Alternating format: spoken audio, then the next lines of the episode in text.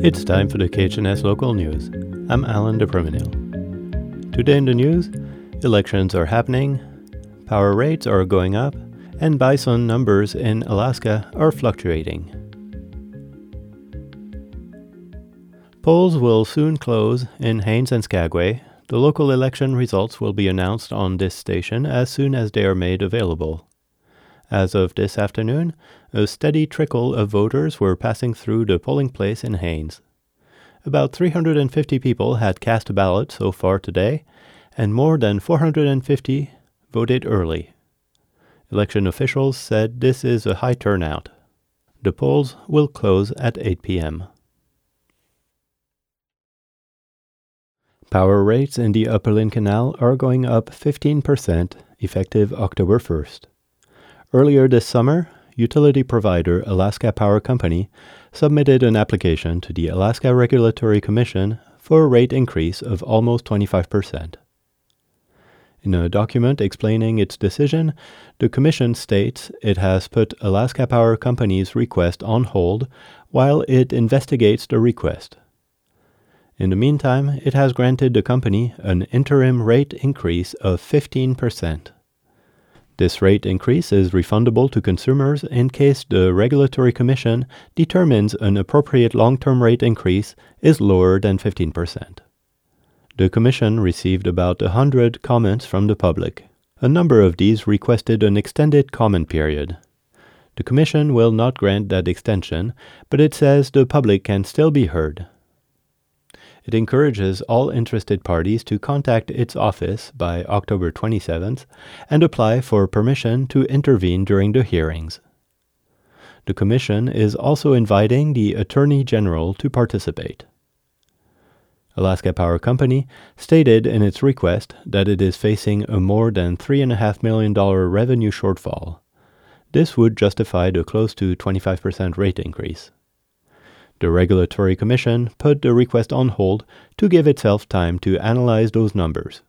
The company also seeks to create a new entity in Gustavus, Gustavus Utility Services. The hearings will allow regulators to decide whether to grant that request. The first power bills taking the rate increase into account will be sent out later this month. A project to re-establish wood bison in Alaska has suffered a setback. The lower Innoko Yukon River's wood bison herd experienced a major decline last winter, and as KUAC's Dan Bross reports, it's not the first time adverse weather has impacted the herd. Alaska Department of Fish and Game wood bison biologist Tom Seaton says the latest population survey shows the herd dropped over the last year from 150 to 72 animals, a decline he attributes to extreme winter weather with heavy snow on the ground from last October through the end of this past May. It was just a bad combination of things. Difficult snow to get through to get to the forage, snow that lasted a long time, and snow that was quite deep. Seaton says the animals that died included most of a group of 28 yearlings imported from Canada to the Innoko area in the summer of 2022. He says the current population of 72 wood bison is the lowest since state, federal, and tribal partners working to reestablish the animals in Alaska transplanted 130 from Alberta, Canada in 2015.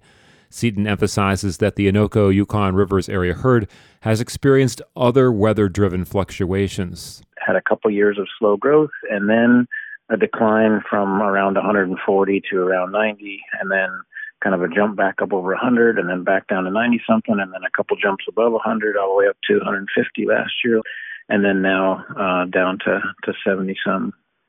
And, uh, you know, if we project that in the future, it could be anything. We could continue to have um, growth years or decline years, really dependent on uh, just how the snow conditions stack up. Meanwhile, planning continues to expand the effort to reestablish wood bison in Alaska. Seaton says the focus is on sites in the eastern interior where snow cover tends to be lighter.